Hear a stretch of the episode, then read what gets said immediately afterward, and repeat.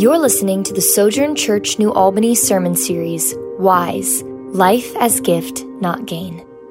In this series from Ecclesiastes, we'll learn to see life as fundamentally a gift to receive and enjoy, not a hill to climb or a gain to achieve. This path of wisdom teaches us to live in the uncertainty and tensions of life under the sun.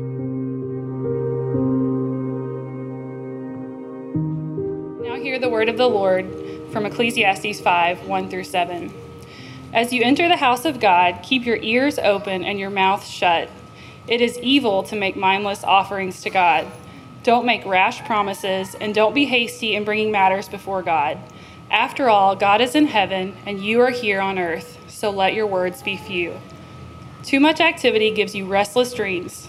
Too many words make you a fool. When you make a promise to God, don't delay in following through, for God takes no pleasure in fools.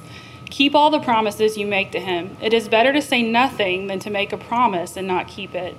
Don't let your mouth make you sin. And don't defend yourself by telling the temple messenger that the promise you made was a mistake. That would make God angry, and He might wipe out everything you have achieved. Talk is cheap, like daydreams and other useless activities. Fear God instead. This is the word of the Lord. You may be seated. Good morning, Sojourn. Peace be with you. It's good to see you guys. My name is Jonah, and I'm one of the pastors here at Sojourn. Happy Independence Day. Anybody? Happy Independence Day. Uh, I was thinking about it with Bobby earlier this morning. Um, I think one of the best ways, if not the best way, that we can enjoy and celebrate our freedom is by worshiping King Jesus in freedom, openly, without fear of persecution or threat or danger. And so it feels appropriate that we would be here to celebrate King Jesus. Um, so thanks for being with us. Uh, our mission at Sojourn is to reach people with the gospel, to build them up as Christ's church, and to send them into the world to follow him in their daily lives. And we, we get to see a sweet picture of that this morning. Um, Eric Fults is about to come and preach for us. Uh, Eric and his wife Ashley uh, are on staff with Cru Am I saying that right? There was a branding change a few years ago. I'm not going to say the old brand, but there's a branding change. So Eric and Ashley uh, oversee uh, campus ministry efforts in southern in, in, the Kentuckiana region. So U of L, IU, um, IUS, and uh, he's been he and his wife have been here for four years or so. Eric spent the last year in our elder development process, so he's an elder candidate for us right now. Um, and they have a two-year-old named Annie, and there's a a bit of a slight we made. We made a bit of a mistake today. Today is not only July the 4th, but it's also Ashley's birthday. And so, happy birthday, Mrs. Fults. Sorry that we have your husband preaching on your birthday. Um, if you've ever been married to a preacher, you know that uh, the rest of the day usually doesn't go so well for the preacher. So sorry about that, Ashley, but thank you for your generosity towards us. Um, it's been sweet seeing Eric and Ashley grow and develop these last few years. They've served pretty much every way you can serve in our church, and uh, Eric is a gifted teacher and preacher, and so we're excited to bring him before you. So give a hand, welcome Eric Fults to the stage with me.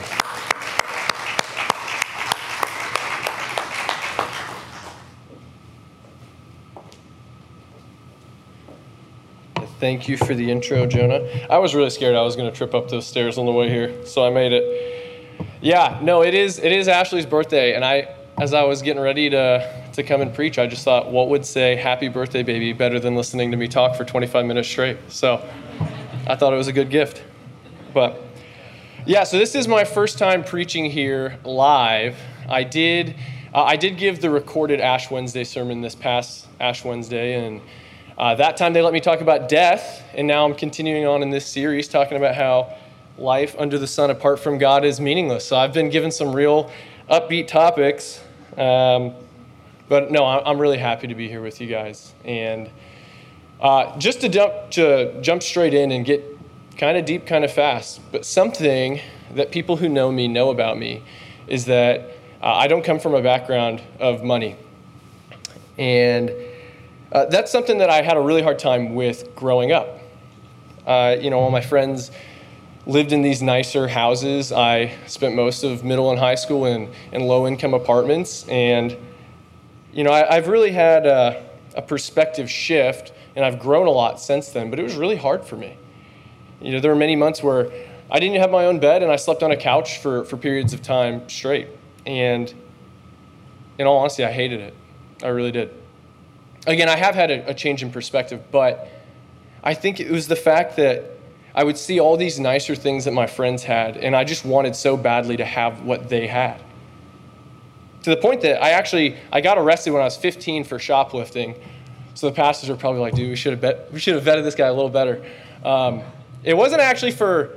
I wish it was for like I stole a vintage record, but I took a pair of sandals from Elder-Beerman at the Honey Creek Mall in Terre Haute, which is like the lamest thing you could get caught shoplifting. But it is what it is. And yeah, anyway, I, I just wanted the stuff that my friends had, so I was willing to, to even take from stores to have it. And at one point, I lived in this uh, kind of cheap, rundown rental house that had chip paint all over. And I was just really embarrassed to live there to the point that uh, when my best friend's mom would drop me off, I would actually have her pull in the alley behind the house next to me, which was much nicer. And I would tell her that that's where I lived. And, uh, you know, I, I, would do that thing where I'd be like, oh, my key actually only works on the front door. So I'd walk around and then kind of wait and give her the thumbs up, like, yeah, you're good to leave. And once she left, I'd come back and I'd cross the yard and go up the crumbling steps through my own broken front door into my actual house. So, why did I do that? We work so hard to maintain an image that we're willing to lie and pretend. And you know where else we do that? Right here at church. That we, like mornings like today, we pass the peace to each other with smiles on our faces, but we have broken hearts in our chest. And we do that with God as well. As we give Him these long, flowery prayers that are filled with highlight reels of our lives. And we ask God to drop us off at the house next door because we're scared of what He'll think if He knew how we really lived. And it turns out that that's not new with us, that Solomon saw something similar in his day. So let's look at verses 1 through 3. They say, As you enter the house of God, keep your ears open and your mouth shut. It's evil to make mindless offerings to God. Don't make rash promises and don't be hasty in bringing matters before God. After all, God is in heaven and you are here on earth, so let your words be few. Too much activity gives you restless dreams, too many words make you a fool. So, first, Solomon's instructions are for when we enter the house of God. So, for him, you know, this obviously meant the temple place where you offer sacrifices, where you'd come for public worship. And for us, it certainly means the church, you know, where we hear the word preached and we fellowship with one another and we receive the Lord's Supper. But it also means anytime we approach God privately in prayer. And the New Testament tells us that we have access to God through Christ, that we can approach his throne of grace directly, that his spirit indwells us. So, whether it's together like this on a Sunday morning or it's alone over a cup of joe at our kitchen table. Whenever you meet with God, Solomon gives you this instruction drop the act. He says, Keep your ears open, but bite your tongue if it's going to lead you to try to fool God. So quit faking and close your lips. I feel like it's weird for me to keep talking at this point. Like, I should probably just head out, stop talking. No, this doesn't mean that God doesn't want us to talk to Him at all. Uh, he's, he's not saying, like, hey, introverts actually had it right all along. He wants us to experience this deep communion with Him that we were made for. He just wants us to quit pretending when we come to Him. He says, don't make rash promises. Don't be hasty in speaking. Don't mindlessly offer these things to God. Don't be overly active or overly wordy. Because when we do that stuff, we often say what we don't mean. A pretense is an attempt to make something that isn't true seem true. And so God is saying, by all means, come to me, but drop the pretense. And we do it all the time. I mean, we play each other all the time. Someone asks us something like, hey man, I'm having people over to help me move Saturday. You think you can help? And we're like, oh, yeah, I'll, I'll try to make it. But like we knew we weren't going the second they asked us. Or someone invites us to something on Facebook and, and we check maybe because we're trying to be nice, but we know that it's a no. Also, for future reference, a Facebook yes is really a maybe, a maybe is actually a no, and a straight up no actually means I hate you. So, future reference. But more seriously, like someone asks us how you're doing, and you say, Yeah, yeah, I'm really good. But you've been struggling in your marriage or at work for months. That we live in this, this image obsessed culture where we post edited pictures and we display our trophies, but we don't tell people about our losses. And then we approach God like we're interviewing for a job, like we're ready to put spin on it and sell ourselves. We tell Him these religious words that have a lot of eloquence and very little authenticity. Which is why, as James says, we should be slow to speak and quick to listen. That don't come to deceive God, but instead come to hear and be transformed by what He has for you. Because pretending doesn't work, it only keeps you from God. And that's why someone can spend their whole lives in church and feel like God is a total stranger. But when we take off our masks and we honestly open up our hearts before God and hear and experience His kindness, that does work. So I want to ask how are you pretending before God? I mean, we, regurgitate these canned prayers day after day that, that have the right words but, but no meaning. We tell God what we think He wants to hear. We pretend to be farther along than we actually are. And there's this massive problem in our world, too, where we would rather look the part of a godly person than actually be one. And I know in a group that this size that there are people here who have things stuffed away under the floorboards of their life.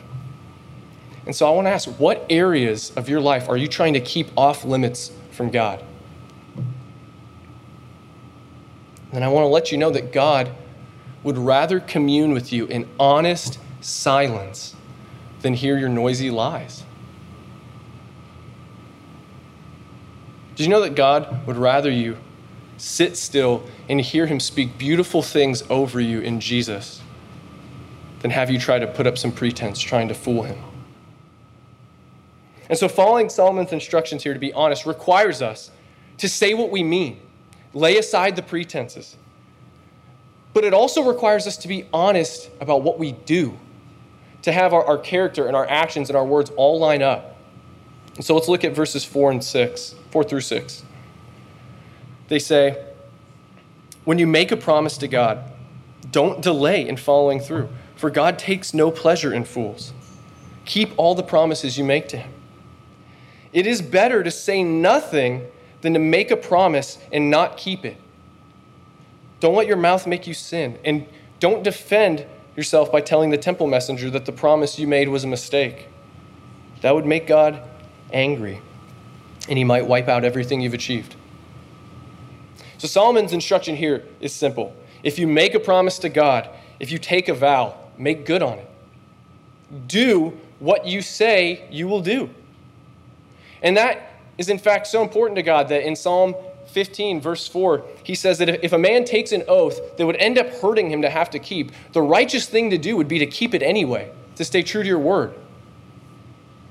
And so Solomon goes on to say it's actually better to not make any oaths at all. It's better to not make oaths than to make them and not fulfill them because fools make promises first and excuses later. That there shouldn't be this disconnect between what you say you'll do and what you actually do. But there often is. You know, we tell God things like, Yeah, I'll give you my whole life, I'll, I'll go wherever you want me to go. Well, I mean, not there. I'll, I'll, I'll do whatever you want me to do. And then we go home and we, we Google the website we, we swore we would never visit again. Or, God, I, I will give away whatever you want me to give away. And then we withhold from him and his people, like Ananias and Sapphira did in chapter 5 of Acts. And like them, the disconnect between what we say we'll do and what we actually do is displeasing to God. There's a song by Jon Foreman uh, called Instead of a Show. And it's actually based on that, uh, that Amos passage we read this morning. But the, the words say this I hate all your show and pretense, the hypocrisy of your praise, the hypocrisy of your festivals. Away with your noisy worship. Away with your noisy hymns. I stomp on my ears when you're singing them. I hate all your show.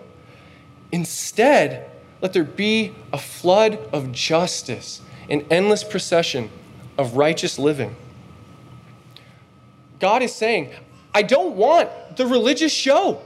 I don't want your fake praise. Don't lift your hands to me in worship when they're covered in blood. Take away the offerings and instead give me justice and integrity. Do what you'll say you'll do. God hates when we say one thing and we do another. And that's why Solomon says in verse 6 that if we make promises to God and his people and then we don't follow through, that makes God angry. And it's very likely that he will wipe out everything we try to accomplish by our deceit.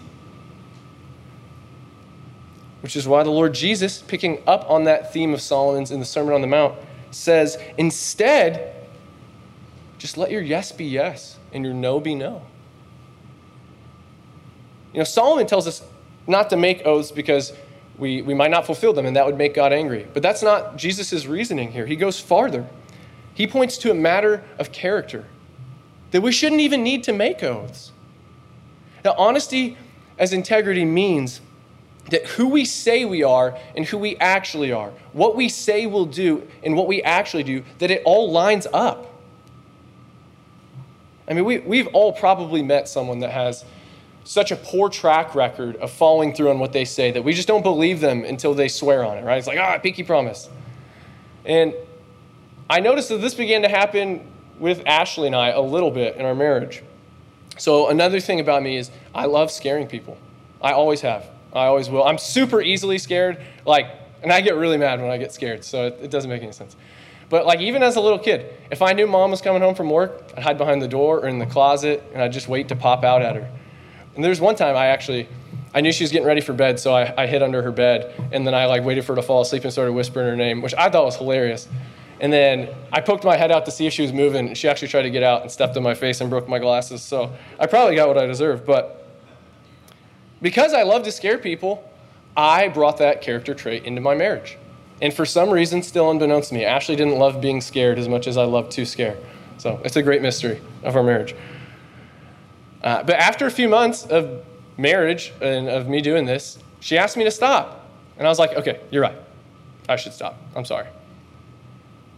And, but then I'd see, I'd get into this other moment where it's like she's not looking, like, oh, this is such a perfect opportunity. I really should do it again. And then I do it. And then she, she'd ask me to stop again. I'd be like, okay, no, no, seriously, this time, I swear.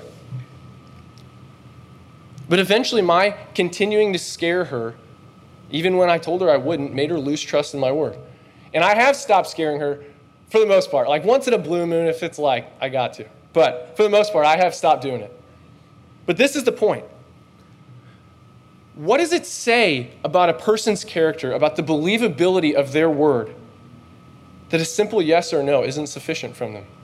That they have to, to swear on it, they have to make these grand promises in order for us to believe them. So, why do we do this? Why do we say things to God that we don't mean? Why do we say that we will do things that we don't intend to do? And on the surface, I think it could be many things. You know, we want to please God and other people, so we say what we think they want to hear. We want to fit in. We, we're scared people won't like us if they find out what we're really like. We want the status elevation that comes with being the guy or the girl that makes the big religious promises. You know, you get the, the kid that goes to youth camp and he's like, yeah, man, I'm going to be a missionary for the rest of my life. And he has no intentions of doing so, but he likes the way people look at him when he says it. You know, for me, I, I hid from my best friend and my best friend's mom because I was afraid of what they would think of me if they knew that I didn't have any money. And then that hiding made me even more afraid because now I've been lying. So, what are they, what are they going to think if they find out I've been lying about the place I lived? And so the pretending becomes cyclical, and it doesn't work. I mean, all the pretending, all the attempts to advance ourselves before God and other people, it comes from this heart that sees life under the sun as gain. That this religious show we put on becomes our way of trying to manipulate and control the world around us. But if you saw life as a gift instead of gain, this is the theme we've been talking about throughout this whole series.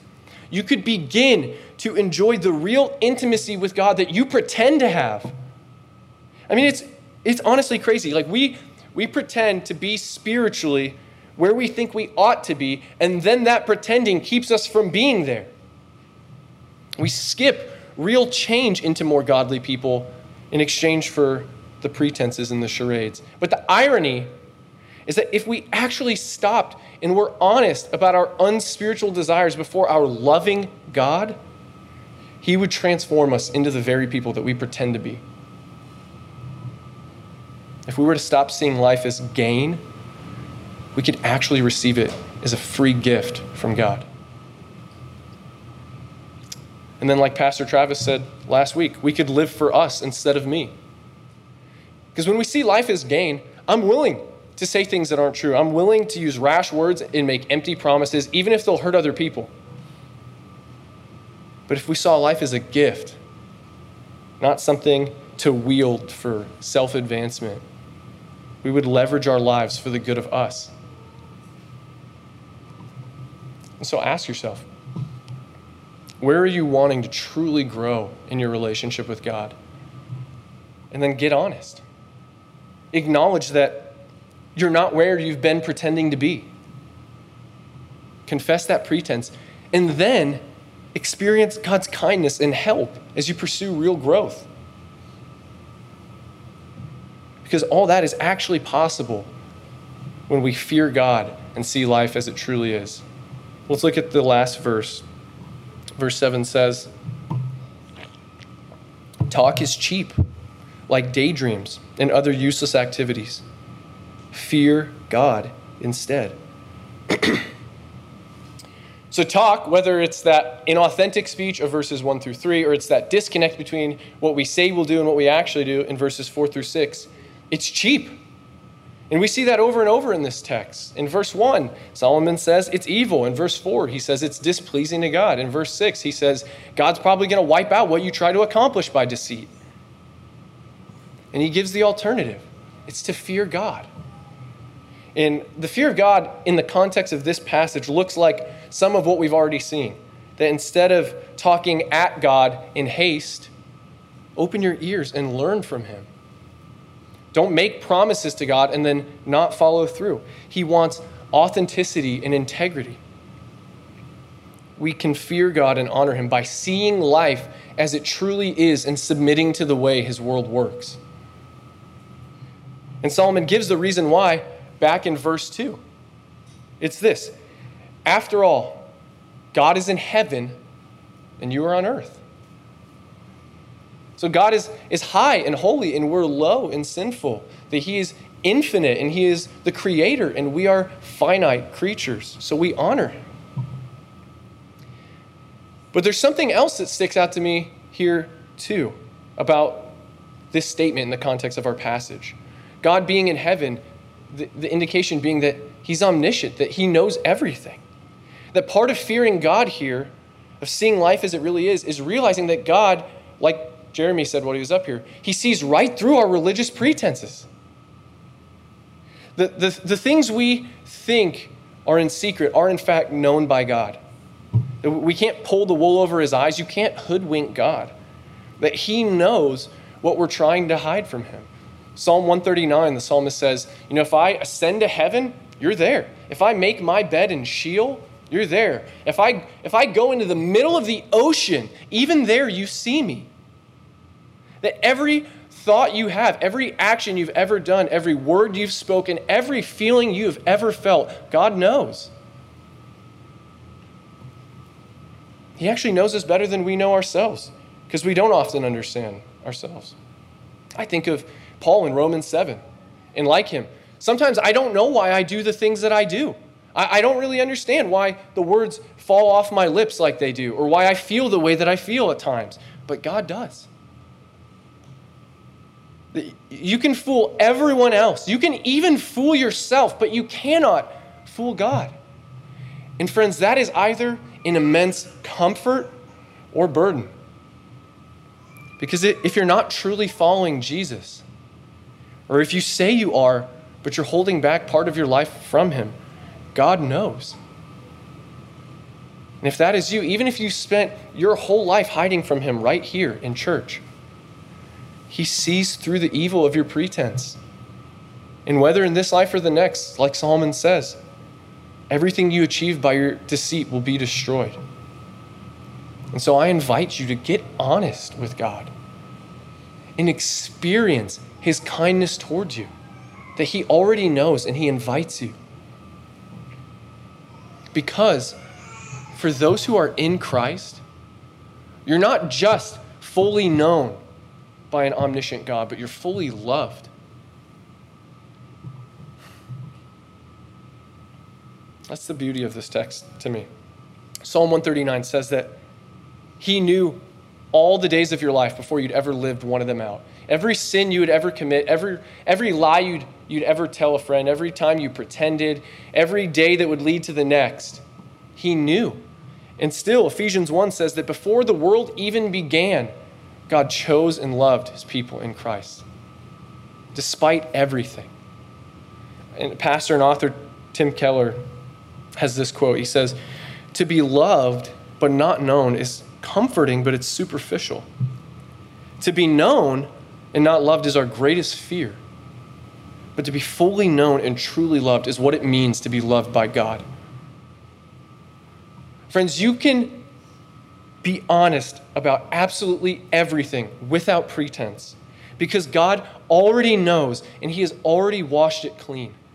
There is, there is nothing that you can bring to God that would surprise Him or that couldn't be washed in the blood of Jesus. And as we realize that and we take off the masks, we get to receive real life as a gift from God. And He will begin to transform us into the spiritual people that we pretend to be. So, how do we know?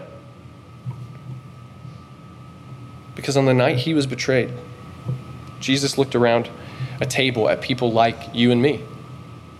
He looked at a friend who, who promised, who took an oath, I'll never deny you, but whose actions spoke differently. And he looked, at, he looked at another man who spoke rashly about being his friend who would go on to betray him. And a lot of other people whose actions didn't line up with their words. And still, Jesus took a loaf of bread and he broke it, saying, this is my body, which was broken for you. And in the same way, he took a cup of wine and after giving thanks said, This cup is the cup of the new covenant, sealed by the shedding of my blood. Thank you for listening. Keep in touch with Sojourn New Albany on Facebook or download the free Sojourn Collective app for iPhone or Android where you can see our full library of sermon series audio and video, discussion questions, event calendar, ministries, and much more.